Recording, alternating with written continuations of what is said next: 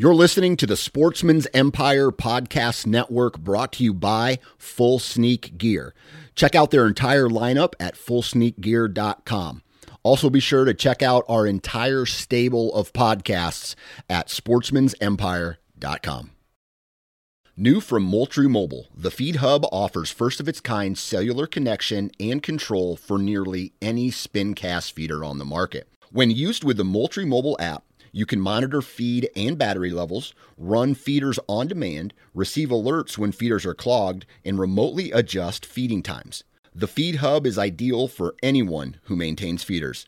Remove the guesswork and save time by planning feeder maintenance before you drive to your hunting property.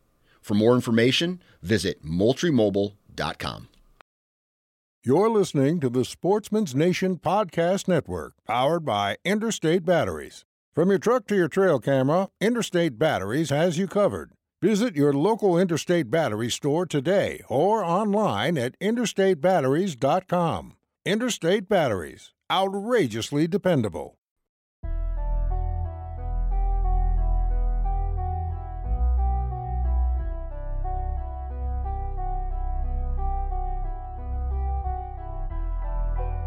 Ladies and gentlemen, welcome to the Nine Finger Chronicles Hunting Podcast brought to you by Exodus Trail Cameras. I'm your host, Dan Johnson, and on this podcast, you will find tons of relevant information that will help you become more successful in the field. You'll hear product information directly from the manufacturer and success stories from guys and gals just like you. Sit back, relax, and pour a stiff drink. This episode of the Nine Finger Chronicles podcast starts right now.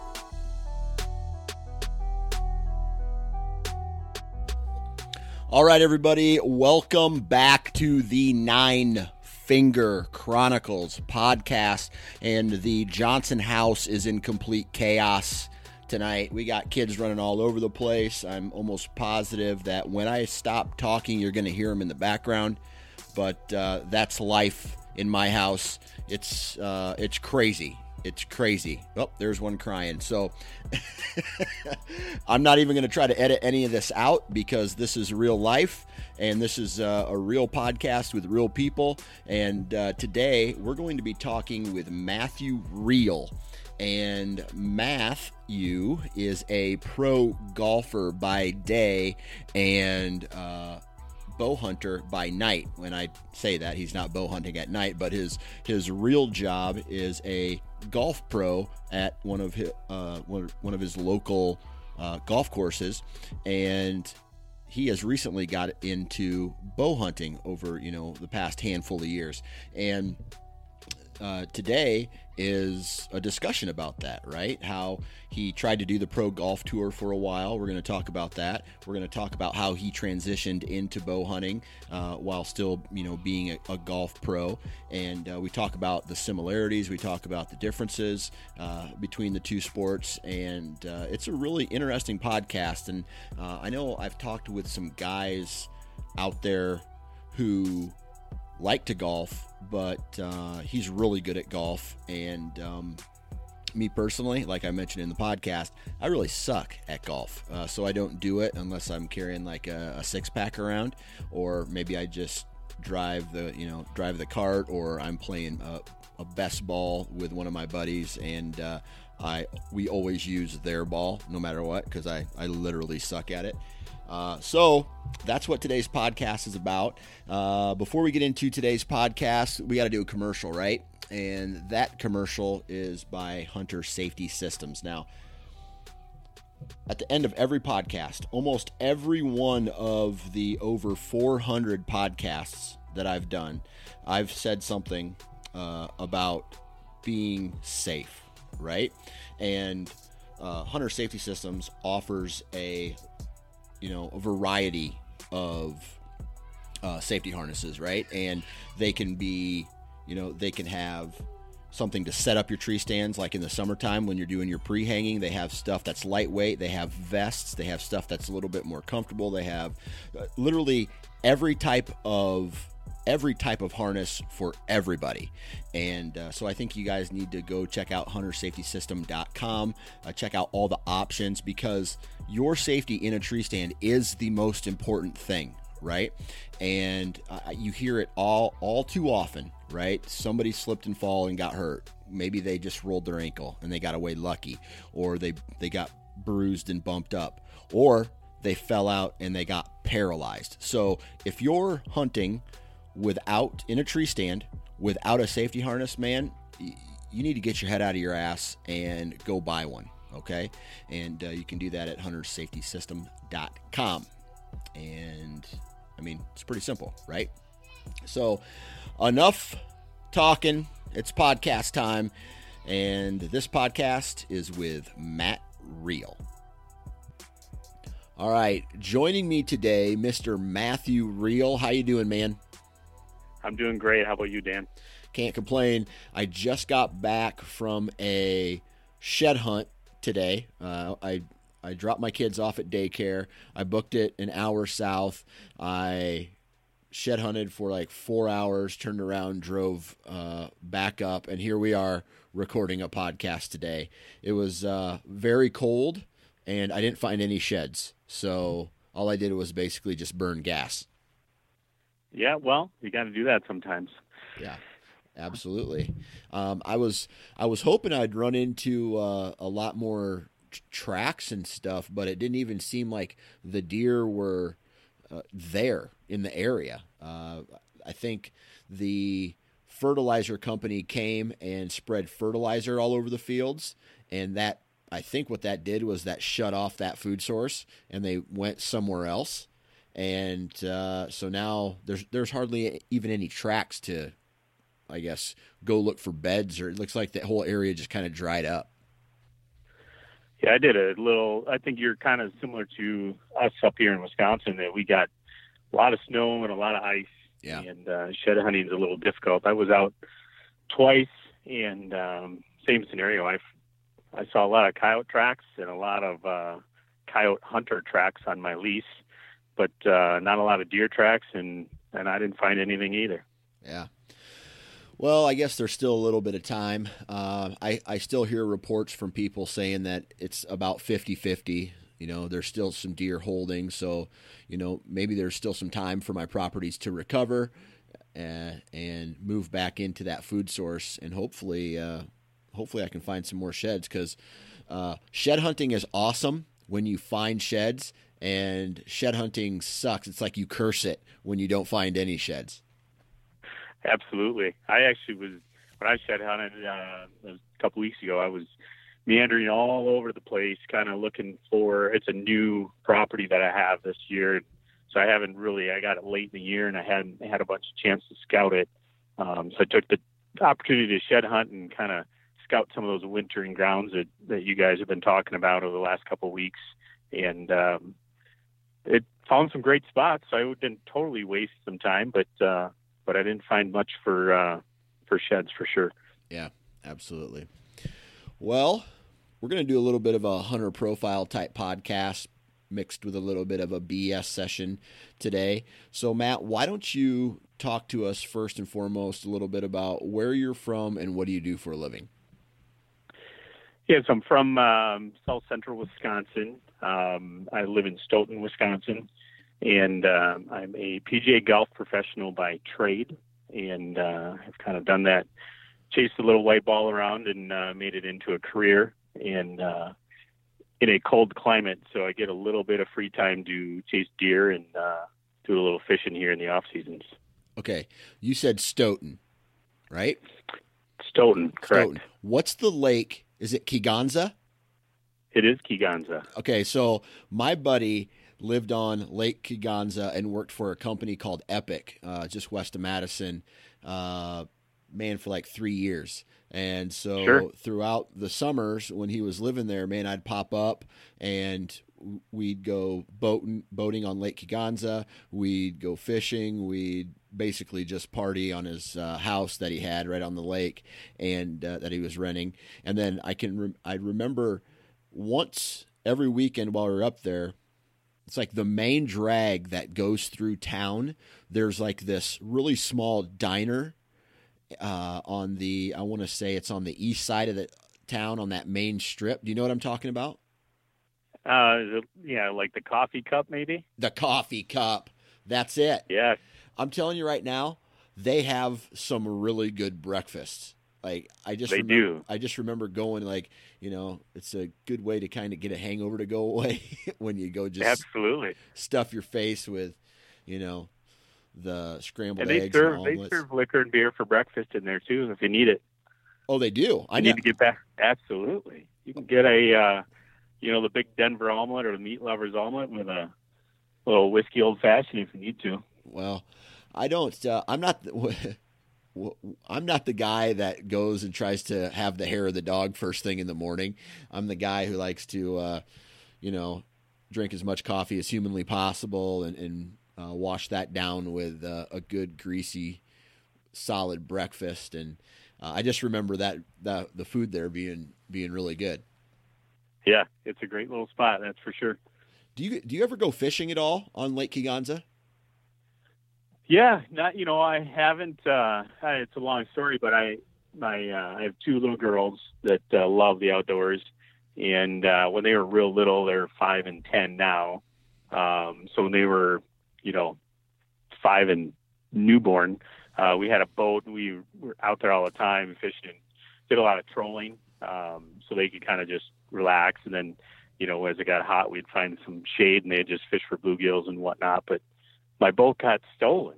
So What? um, my yeah, my wife was having a rummage sale and uh, in our garage, so I had to pull the boat out of the garage and I stored it for the weekend at uh, my parents' house and went to pick it up on uh, Sunday night and I went to push the boat to hook it up and it started rolling really easy and I so the boat physically wasn't stolen but somebody came in and cut the motors off Oh, both. I had a little kicker motor and a big four stroke motor. They cut all the motors off, um, trolling motors, took all the electronics, cleared out all the rod racks, everything, and basically made the boat unusable.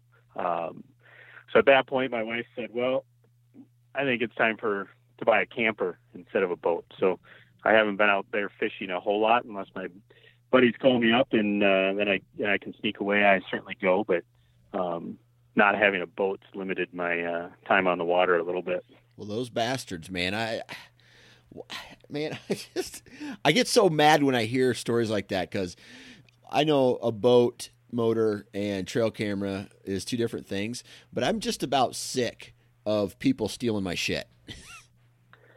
I'm with you. I've had, I've probably partly my fault, but between golf clubs, trail cameras, tree stands, boats, uh, I lose a lot of stuff every year. Yeah. Yeah, absolutely. All right. So you are a PGA golf pro at a local uh, at a local golf course there, right? Correct. Okay. So what do you do this time of year when, you know, the reports are a foot of snow still on the ground in in Wisconsin? Uh, really, it's it's all boring stuff. Uh, once we get into the, you know, the golf season is is kind of chaotic. It's busy nonstop. You don't really have much time to do any planning and preparation. So it's kind of like preseason scouting a little bit. So um, get in and do all the budgets, all the ordering, get all the schedules laid out, and all the events laid out for the year. Um, so then once we get uh, the green grass growing and the sun comes up, we can uh, hit the gar- hit the ground running with uh, kind of just pull the file for the month and uh, follow the game plan and run it through the season, and then uh, go chase some bucks after it all wraps up. Okay. So golf is a very uh, is a sport unlike you know unlike football you can't just go around run around like a maniac and and just like start hitting stuff and breaking stuff there's got to be like really good form really good focus all these things so my first question i want to ask you is how is golf similar to hunting let's say like big bucks Uh, hit there, you know, honestly, there's a lot of similarities that you can, uh, you know, correlate. And just being where I am when I'm, you know, a lot of the golfers that we have at our club, and um, a lot of them are fans of the, your podcast, so I'm sure they'll be listening. Um, but there are a lot of outdoorsmen.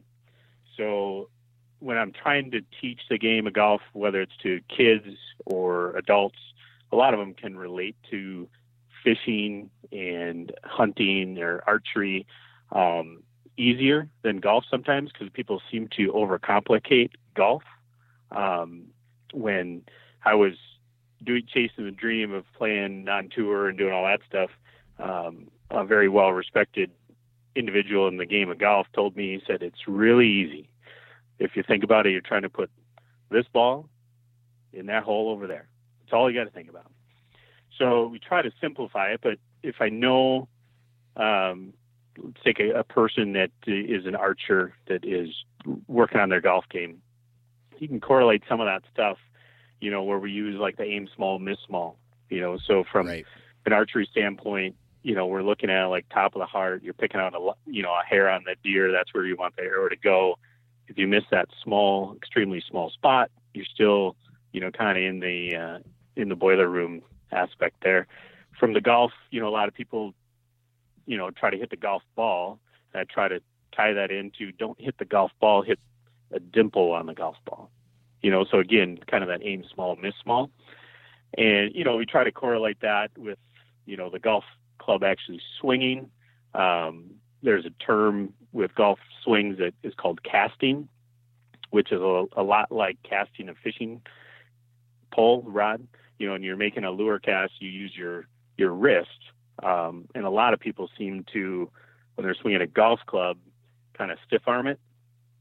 And so I use a fishing pole actually, and I, I tell them if you don't use your wrist and try to cast that lure, you're not going to get it very far. So if we you have to use that wrist action and they don't think about it, they utilize that um, simply just by kind of natural talent. They use their wrist and cast that you know lure out there. Same thing with a golf club. If they're trying to stiff arm it, not use their wrist, to keep everything square, they can make contact, but they don't get a lot of distance. So try to correlate that back into that fishing scenario. If we can rotate those wrists a little bit and use that speed, it's going to help you hit the golf ball a lot further. So nice. it's nice in my area that I have a lot of sportsmen and sportswomen that uh, can, you know, I can uh, use, utilize some of those analogies that helps them learn a little bit faster, and it's it's fun. Sometimes that little things like that help it click. I'm going to go out on a limb and, and make a statement here. And that statement is I suck at golf. I'm not very good at it. Um, so, before we get into the hunting aspect of it, what is the biggest mistake? Let's say a guy like me who just, I, I mean, I don't ever practice right? I don't I don't practice golf. I don't play golf. Sure. But let's say the one time every 2 years that I get the opportunity to go play golf, what's something that I need to be thinking about when I go out and and play uh, play golf with uh, let's say like my brother who he he is the golf version of me. He takes golfing serious. Okay. Um, if I would tell anybody anything, it's don't try too hard. You know, everyone is very analytical and they think about they make it very robotic about I got to do this, I got to do this, and they think about all these things. Um, and really, if you think about, you know, from your standpoint, going out a couple times a year, think about it as I'm going to just try to move this ball over there, and just let your, you know, God-given ability, hand-eye coordination just take over, and don't let your mind get caught up in well, I got to do this, I got to do this, I got to do this. Just let your, you know, hand-eye coordination and natural abilities just try to move that golf ball from point A to point B, and keep it simple. Yeah, makes perfect sense. Makes perfect sense. And uh, and have lots of cold beverages on hand as well. Well, absolutely, absolutely. That doesn't matter. That like like the uh, how good of a golfer you are that doesn't matter. That's like that's the constant across it all right? Well it's, it stimulates your natural ability. It helps you. You, okay. know you relax you that's you know there's really some studies about that in the golf world where you know people go play and then they they're they're geared up and they're thinking i'm gonna this is my day you know and they play four or five holes and things aren't going so good. So like oh, i'm gonna you know, I'm gonna have a Bloody Mary, I'm gonna have a couple beers, and all of a sudden they loosen up and they start playing really well. And they never correlate that that's really just the it's the mindset really. It's not the alcohol necessarily. It's the mindset that the alcohol puts them in that allows them just to use their natural ability and and not think about things so much. Yeah. And if you can start that way um or you know have some before you go out um you know you'd probably be better off. Yeah. That's crazy. Um because you can translate a lot of that back to hunting right like don't overthink oh, it. I, absolutely. I think that especially let's say like strategy, not necessarily form or uh, the the archery side of things, but I think a lot of it has to, uh, can relate to you know let's say strategy chasing mature whitetails, right? I think a lot of people sit there, and I'm just as guilty as this. We overanalyze everything, and we're we're thinking about things too much when we just need to react, and and um, I guess don't talk ourselves out of a decision that we've made, you know, based off of, you know, because typically the fir- the first inclination is the right one. Correct. Yeah. Cool. That's happened. Uh, I found myself doing that, like all of us have, many a times laying in bed going, thinking of the strategy, thinking of the win, thinking of what, you know, where that, you know, buck that you got, kind of got him narrowed down where he's going to be. And uh, then you wake up and just go, ah, I feel like he's going to be over here. And you go and there he is. You know, you can't, uh, can't put that stuff on paper and, and try to analyze it too much. Yeah, absolutely. Sometimes. Absolutely. Hey, quick, random question: Have you ever met John Daly? I have. I have. He seems like a cool he, guy to hang out with. Yeah, I'm not sure I can handle it honestly, but uh, I have met him. I've met you know a handful of you know when I worked uh, in California a little bit at some golf clubs. I met some really good you know and prominent tour players and ball players and stuff like that. Um, one of the he's certainly one of the characters that uh, everybody wants to meet at least once. Right, right. My son looks a little like my son. My youngest son has a John Daly esque, like he's like portly. My my my son is portly, and he's got like this John Daly face. He's got like blonder hair, uh, as a, aside from all my other kids. So for some reason, when I look at my youngest son, I think of John Daly. well, maybe he'll be, you know, maybe he'll, uh, you have to teach him how to party like John Daly someday. no, dude, I've done enough of that for everybody in my family. Uh, there's always room for a little bit more. Life's all about those experiences, you know. right, right. All right, so Wisconsin, right? What's the uh, what's the the deer situation like around Stoughton and, and that part of the state? It's good, you know. I mean, there's I, you know, listening to the podcast, you know, there's a lot of similarities uh, in my situation to what it sounds like some of your farms are at. Um, you know, certainly Wisconsin is heavy pressure um, everywhere. Um, whether you're, you know, people are just outside all the time. So I mean, the pressure isn't always from other hunters. I mean, you get pressure from. I mean, trespassing seems to be like seems like Wisconsin's all public land because people go wherever they want, anytime they want, uh, whether they're hunting mushrooms or um, just camping. Um, I've found a tent set up on private land 40 yards from my tree stand. Um, but the deer, you know, are seem to be, I guess, my focus because I don't have a big tract of land um, to hunt, or I haven't previously until this year. Um, deer seem to just kind of be one with the people type thing. You know, they live in little woodlots, um, urban areas.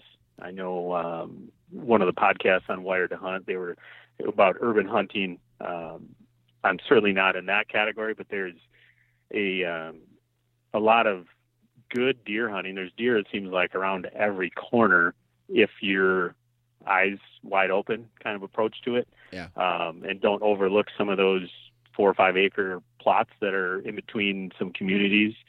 It might be loaded with deer, and um, you know, the DNR has done a, I think, in my opinion, has done a pretty good job. Um, but year after year, the um, you know the regs change, and we used to have the earn a buck program where you had to shoot a doe to get a buck tag, um, and now we're kind of back to you know so you could harvest four or five does and have four or five buck tags, which was kind of fun. But um, you know now we're kind of back to the traditional. I think we get four doe tags with a with our archery tag and uh, one um, buck kill tag, and uh, so they certainly want to take out a bunch of does, and there's a lot of them if you, you know, seem to take put in a little time and and find them. But you know, each night I drive home, I probably have a 30 minute drive or so, and I've been seeing 40, 50 deer every night I drive home. So population seems to be pretty healthy, and uh, hopefully the CWD thing can get under control here a little bit. And it sounds like there's a vaccination out there that's uh, down the pipeline that might help us all out. Yeah. So just to clarify that that vaccination is not confirmed yet. FYI. Uh, sure. It, it is some. It's there's there's not enough information to say one way or the other, and I think it's from research that was done a very long time ago. Uh, so okay. Uh, I'm not sure how accurate some of that information was when it when it got released, but God, I hope so. It'd be nice, right? Um, oh, it'd be great. Yeah, it'd be great. So uh, I know that Madison necessarily wasn't in that that initial big CWD zone uh, when that all broke out. What? How many years ago was that? Yeah, I think it was. I just read an article about uh, two weeks ago that it was more up by the La Crosse area, and I think it it dated back like 2006 or seven or something like that. Yeah, it was a lot longer than I thought, and it was really in Minnesota, but it's where it was in Minnesota was you know the Wisconsin River just cross you know the border waters there, so um, that was kind of up in the west central part of Wisconsin, I think, is where that and and eastern east central Minnesota is where the big outbreak started. Um, yeah, so it's it's interesting, I, and they do a good job of you know you can when you harvest a deer, you can certainly send in the samples. They have some drop areas where you can uh, get everything tested and whatnot. And, you know, knock on wood, I've I've done that, and I haven't had anything come back positive in in my area yet. I do know a few that have. Um, but I don't know exactly the the location or how close that location is to where I I hunt. Gotcha. But C, CWD is in your area, right? Or not necessarily. Oh like yeah. Your okay. Yeah. Gotcha. Yeah, we have a the harvest tags. That's why we get the four doe tags because we're in a CWD harvest zone. Um, so they certainly want to eliminate a lot of the doe population and, and try to collect more data on it and uh, try to reduce some deer numbers in especially in the does. But um, yeah, like I said, I I don't know anybody um, other than one or two guys that actually have you know harvested deer that tested positive, um, and that's you know thousands of deer over the years that uh, I've been aware of that people have shot. Gotcha, gotcha. All right, so it sounds to me like you got a healthy population uh, in the area.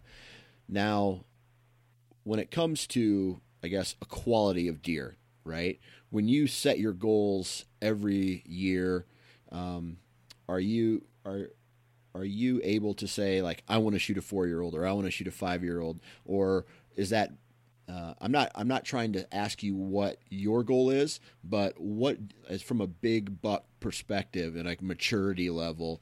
Um, is it common to run into a four year old or a five year old or an older age class deer every season? Uh, I would say it's you know speaking just from my personal experience, it seems to me that you know with a you know, I put in a fair amount of work and in some quite a few uh, hours of preparation, but seems like every year I will get on a deer of you know four year old or older age class, um, and that's on you know knock on door permission properties that are small plots. You know, I think the biggest one I had before I obtained my lease this year was about 17 acres. Gotcha, gotcha. So You hunt. I in a- think you you can you hunt in an area with like s- smaller parcels. I, you know, so how I kind of got um, started in the whole bow hunting thing is I was um, growing up. I had um, I spent a lot of time at my grandparents' farm, and my my grandfather took us out hunting, and um, you know was shotgun hunting, and uh, I never saw any deer ever because I was I didn't know what I was doing. I was you know 12 years old and sitting out in a, in a cornfield and just never saw anything and um, I think when I was about 14, I got permission to hunt a private farm and uh, hunted there. And I, you know, first uh, couple days I saw deer and I was like, wow, you know, this is pretty cool. And um, walking back up to get picked up by my mom later, you know, after the hunt, um, the farmer stopped and, and uh, said, hey, you know, I apologize. I didn't think it was a big deal, but my family's kind of all upset that I let somebody else out here um, to gun hunt, and my brother and I were gun hunting. And he said, "So, you know, I, I, unfortunately, this is to be your last time." And I was, you know, I was pretty upset because I was, you know, first time I got to actually see some deer. And he goes, "But if you bow hunt, you know, you're welcome to bow hunt. Nobody bow hunts." I went, "Okay."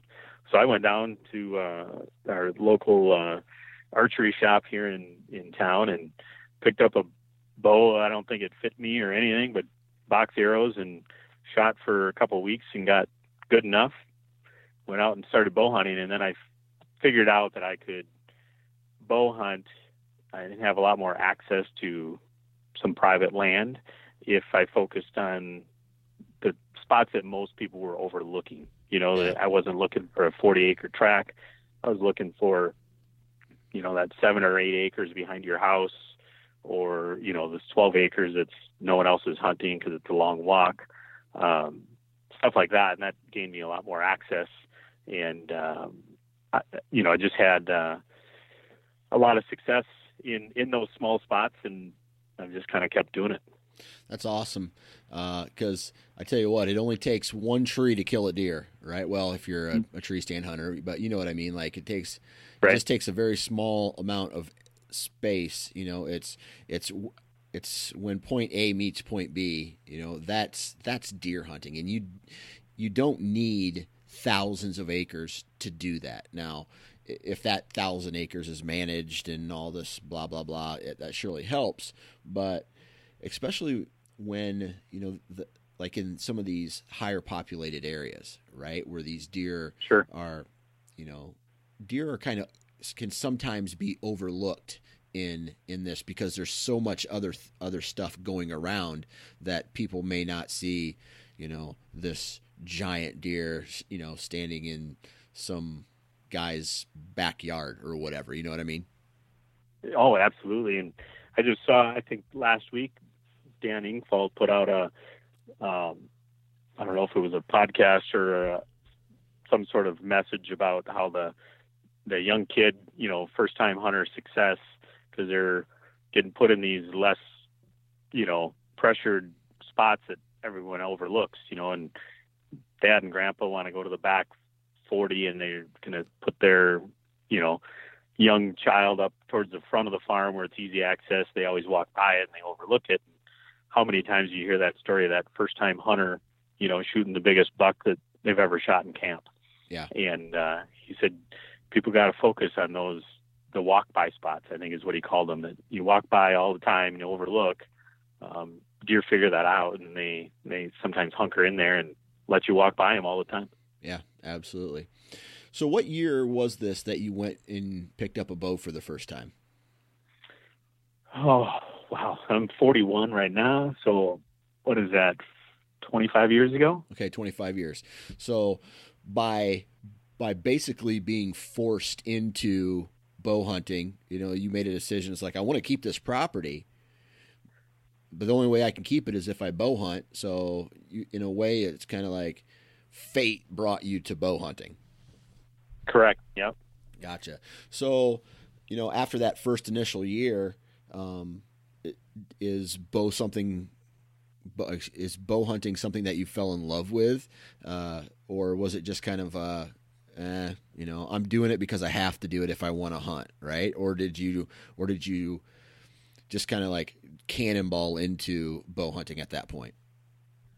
Uh, well, I was pretty young. You know, I was 14, I think, at the time, so I was kind of limited. You know, I couldn't, you know, ride my bike to a spot or anything like that. So I was a little bit limited, but um, totally fell in love with it. And then, you know, as through college, I I played a lot of golf, and I was trying to chase that dream. And I was in, you know, Southern California, not a highly uh, a great bow hunting spot, I guess. So I I kind of got out of hunting.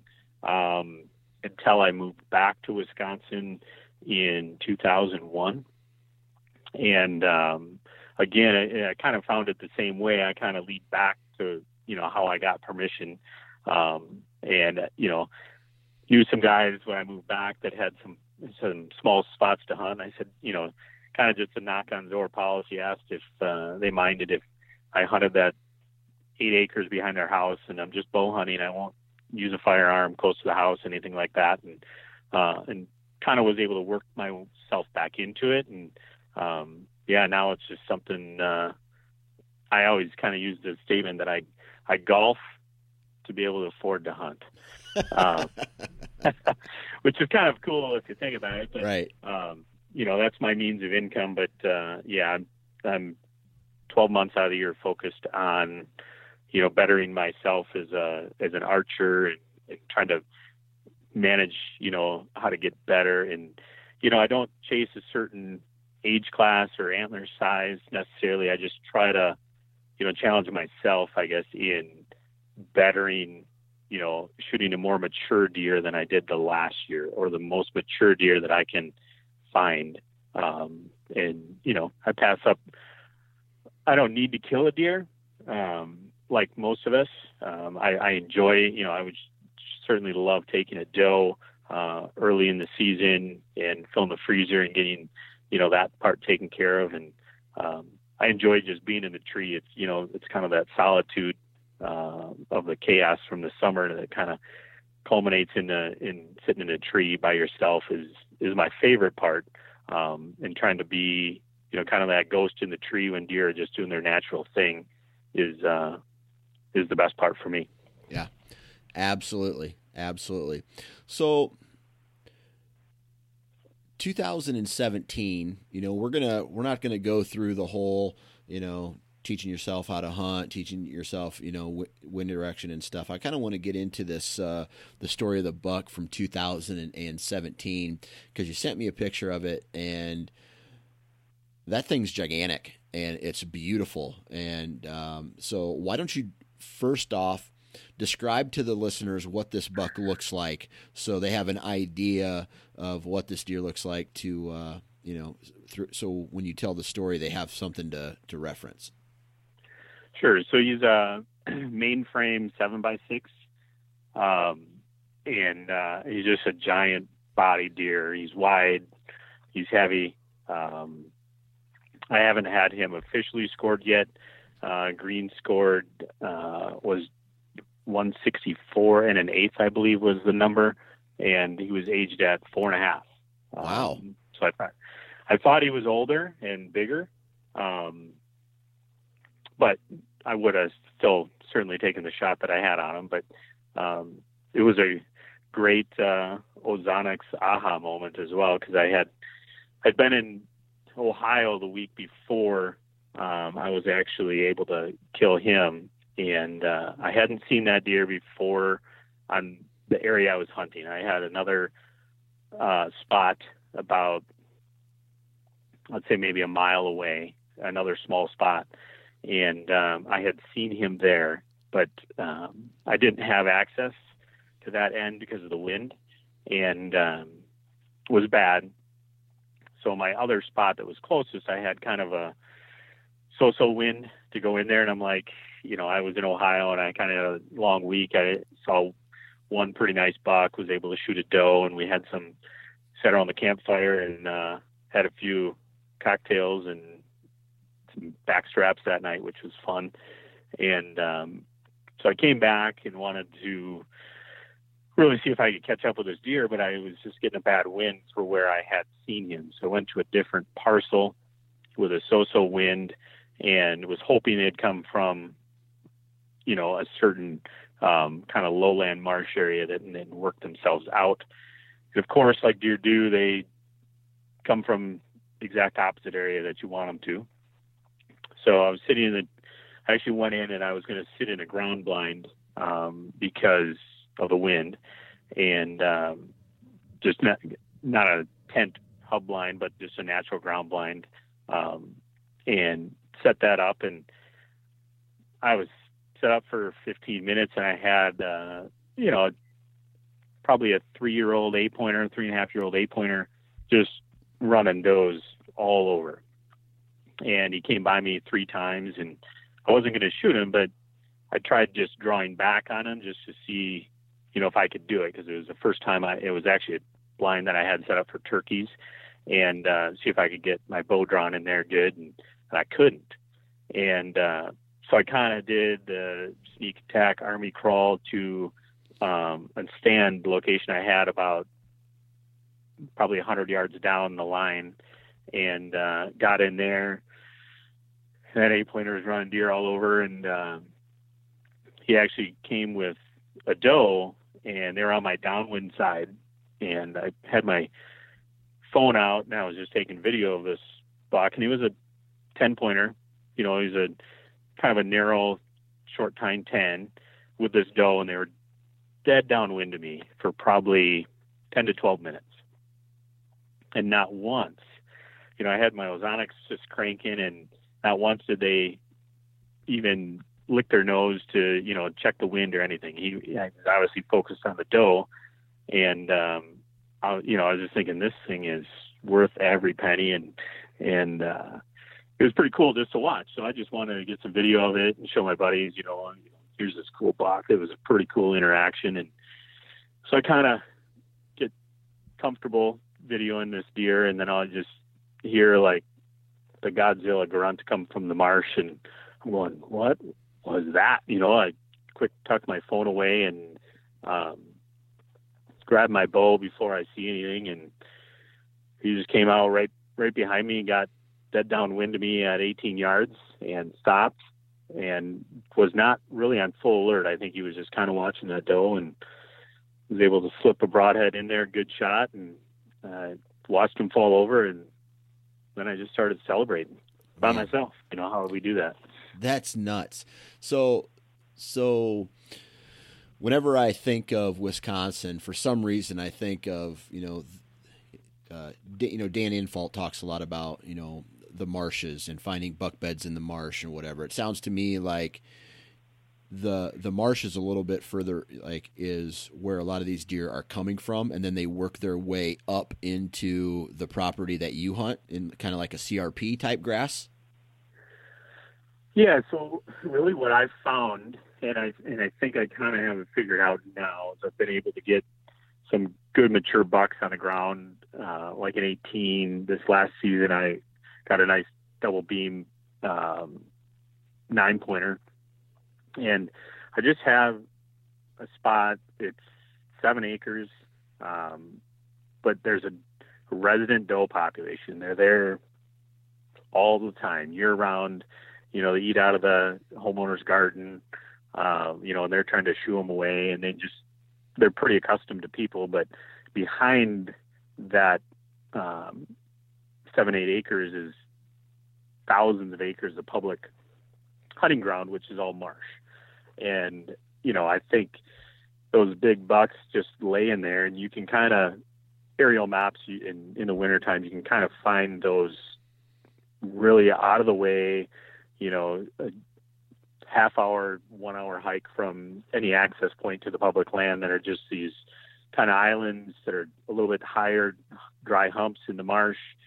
And I think once that rut comes, you know, those big bucks will just get pulled out of all that marsh area and they're going to start harassing kind of the resident does that live on the exterior. And um, if you're in the right spot and don't you know, disturb the natural tendencies that those does have. You know, I can on this one particular spot, I can tell you if I'm in the tree by three o'clock at last year at 4:18 p.m., I would start seeing the seven does that live there would walk by my tree. So they Within, were on a they were on a schedule. They were on a schedule, so it was, you know, give or take a minute or two, but it was like clockwork. And if you just, you know, as patient with the wind and, you know, once you got the right day, you could go in there and sit and, you know, sneak in there kind of quiet. You know, I park right by the house, so that it kind of seems like normal everyday stuff. And um, you know, I probably walk back, you know, walk through two acres maybe um, to get back to you know the kind of the crossing pattern. But um, it was the day I saw that I saw seven bucks, and uh, and he was just the largest, most mature buck in that group that I had seen, and uh, and had on camera. So was able to to get a good shot on him and uh, awesome get so, him out of there. Was this buck uh, a buck that you had seen before or had any past history with? I'd seen him on, the. you know, I didn't have, I had uh, the buck that I shot this year. I had um, seen him on hoof before, and the buck that I shot in 17, I had seen him actually seven times prior to me shooting him, but I never got a trail cam picture of him. Okay. So was this buck doing uh, the the same kind of thing like that the does were like during the rut? He obviously was focusing on that specific doe group, and was he trying? It sounds to me like like the uh, the bucks would breed one and then just ch- kind of go down the line and try to breed every doe within that doe group. Yeah, I think that's accurate. You know, and what I haven't heard talked about before in any podcasts or magazines, or you know, I've certainly heard about how different you know certain does come into estrus cycle at different times. Um, but what I've kind of seen is on some of my different plots that I have to hunt, you know, these small acres that have kind of a resident group of does. I can almost tell you know tell you that this spot that I have that's 12 acres, that group of does comes into they're late. They're late group of does. So if I go in there in November 5th, 6th, 7th, 8th, um, I don't see a lot of rutting activity for the last four or five years. don't see bucks chasing, don't see just see the does doing their own thing. But if I get in there, you know, December 15th, 16th, um, there's bucks everywhere. It's like early November with that with that group of does um, or in other spots. So I kind of have marked what I've seen over the years hunting these smaller plots, kind of the cycle that, or the estrus cycle that I've seen when these does come into heat. And then I try to trigger my time on those spots during what I've historically kind of marked down and plotted um, for the estrus cycles.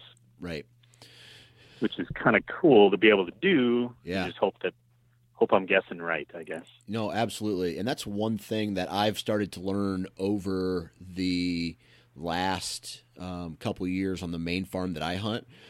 All of the big boys, right? The mature deer that I get excited about um, during the summer, you know, where when I can get all these awesome trail cam pictures of these booners and whatnot. Right. Typically September hits, they go away, and then they don't come back. Oh, and when they do come back, it's for like a week or or so. I'm gonna say the week before Thanksgiving. That okay. know, somewhere around November, you know, 15th and on for the next 10 days, right? And sure.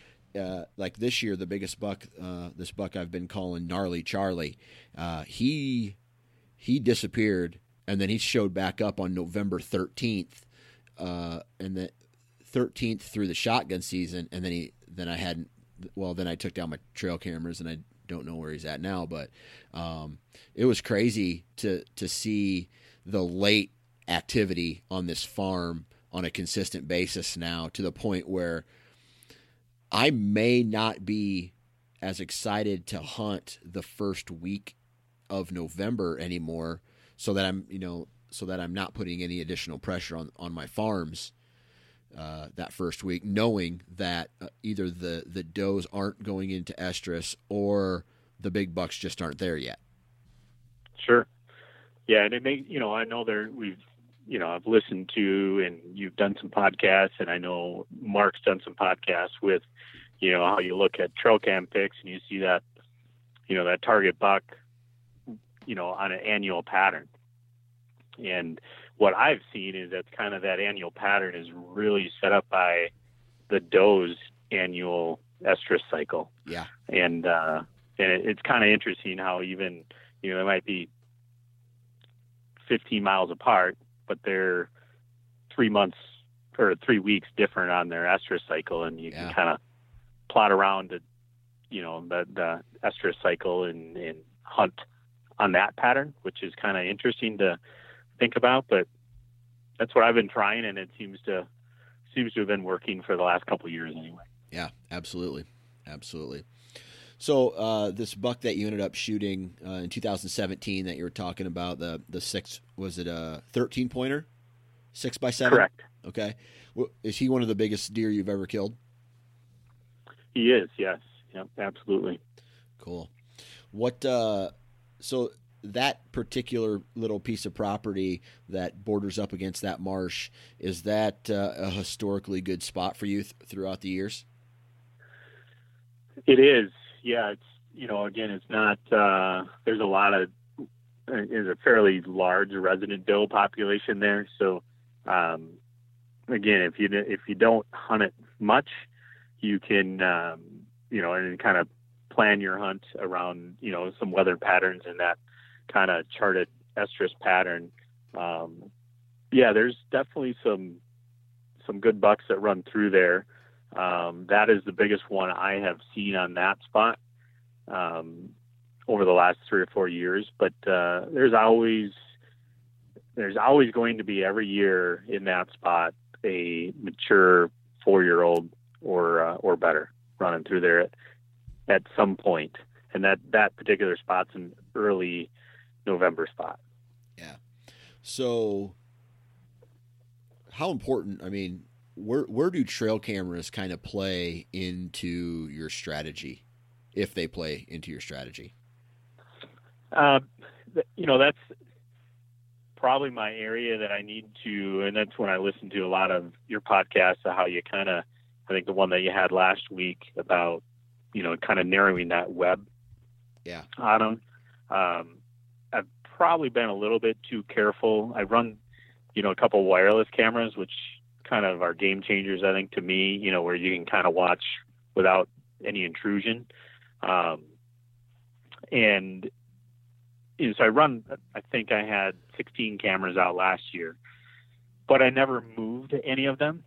Um, you know, I, I think I maybe moved two, I guess, but I didn't do the whole, I didn't pattern really a buck. I just kind of watched for activity and activity trends, um, and tried to get kind of an inventory really of what's there. And I probably can do a better job of like you put it, kind of narrowing that web in on a buck. But because my spots are small, um, my web's pretty small to begin with. Yeah. So I try to put a camera, you know, where I and I've had these spots for a number of years, so I kind of know the deer movement. But you know, I'll put one camera where I feel they're coming onto the property, one camera in. You know, I always use like a black flash camera in the bedding areas um, or a wireless camera because I've seen too many times that you know a mature buck you get on camera once with a you know either a flash or an infrared camera and that's the only picture you get. So I try to use those cameras in the bedding area, then I try to put one by where I think they're exiting the property, so I can try to pattern them coming you know coming on in the property where they're bedding or feeding on the property if they are at all, and then where they're exiting the property. And I try to narrow that down a little bit.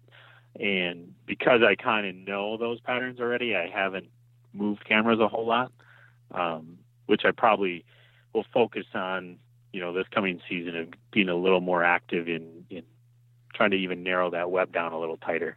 Yeah. So, are there a lot of other hunters in that area that you hunt?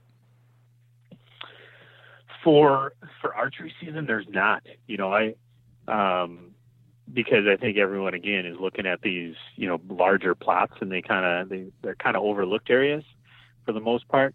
Um, I bet, you know I don't battle a lot of hunters. I battle a lot of people walking dogs and you know hunting mushrooms or um, you know just squirrel hunters, all kinds of things like that. But not a lot of actual pressure from other deer hunters until gun season comes. Um, then it's kind of all over. Yeah, that's absolutely. You know, and then I kind of just run cameras again. You know, through gun season just to kind of see what I knew was there and what's still there. And uh, pretty lucky this year. I think we got you know everything that I had that uh, was exciting last year. Um, I saw on camera after after gun season, so it should be a good 2019 archery season. Yeah, I hope so, man. That's awesome that uh, you found one of those spots. Uh, I wish I had one of those spots, but uh, I don't. I, I I wish. I guess I, I take that back. I have a couple uh, pinch points that if I really wanted to, I could go in and I could sit probably, you know, depending on the wind, every day of the season, and at at some point connect, you know, get an opportunity at a mature buck. But that to me just I don't know, I think it would get boring to hunt the same exact stand over and over and over again. Oh, for sure. I, I mean, I think I had I had seven different properties that I could access to hunt. Yeah. Um, and two of so one of them is the, the largest one I share with uh, a real good buddy of mine, and um, you know, so I don't because I have these other spots. I don't want to impede on him unless he's you know um, kind of tagged out or has kind of got his thing because that's his spot that he only has. So I try not to you know impact him and try to stay away, but try to get out there with him once or twice just for camaraderie of you know sharing the hunt a little bit, and then getting on. I did get on a lease this year towards late in the year, so we didn't have a lot of time to do it. But that's like a 260 acre lease, and um, so that's a big property. But it is it's a lot different game on that size property than a 17 acre plot because there's a lot more uh, you know chunks to break down and try to figure out if this chunk's good if it you know and um, I, I think I kind of like the little 17 to 12 yeah. acre spot because you you can figure it out a lot quicker. Yeah, absolutely, absolutely, man. Well, Matt, man, I really appreciate you taking time out of your day to hop on and uh, chit chat with us today. Um, congratulations on it sounds like uh, the last couple seasons have been good to you and good luck uh, moving forward. You as well dan. I appreciate it and there you have it. We're done. Another podcast in the books. Huge shout out to uh, Matt for coming on. Uh, thank you very much for your time. Thank you, the listener, very much for taking time to follow this podcast. Make sure you're joining me on social media uh, and the Sportsman's Nation on social media. Uh, we're talking Facebook and Instagram. Uh, if you haven't already, go visit sportsmansnation.com and uh, sign up to be part of the mailing list. Scroll to the very bottom of any screen and uh, enter your email address. Other than that, man, I'm just going to keep this real short. Thank you to all the partners of this podcast Exodus, Ozonics, Wasp, Lone Wolf, Deer Lab, Prime, Ripcord, and lastly, Hunter Safety System. Guys, if you're going to be in a tree, please wear your damn safety harness. Have a good week.